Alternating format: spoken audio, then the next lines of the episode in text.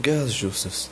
As guerras justas ocorreram dos portugueses ter chegado ao Brasil, daí eles ofereceram uma, ofereciam aos índios nativos uma espécie de, um, de uma troca, por exemplo, ofereciam um espelho a eles e é, ofereciam e em troca disso os portugueses pediam o serviço deles.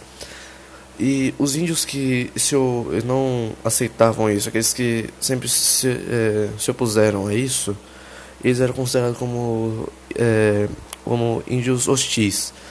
E então os portugueses é, falam assim: Ah, então eu vou guerrear com, com você. Então eles guerreavam muitas vezes era é, até a morte.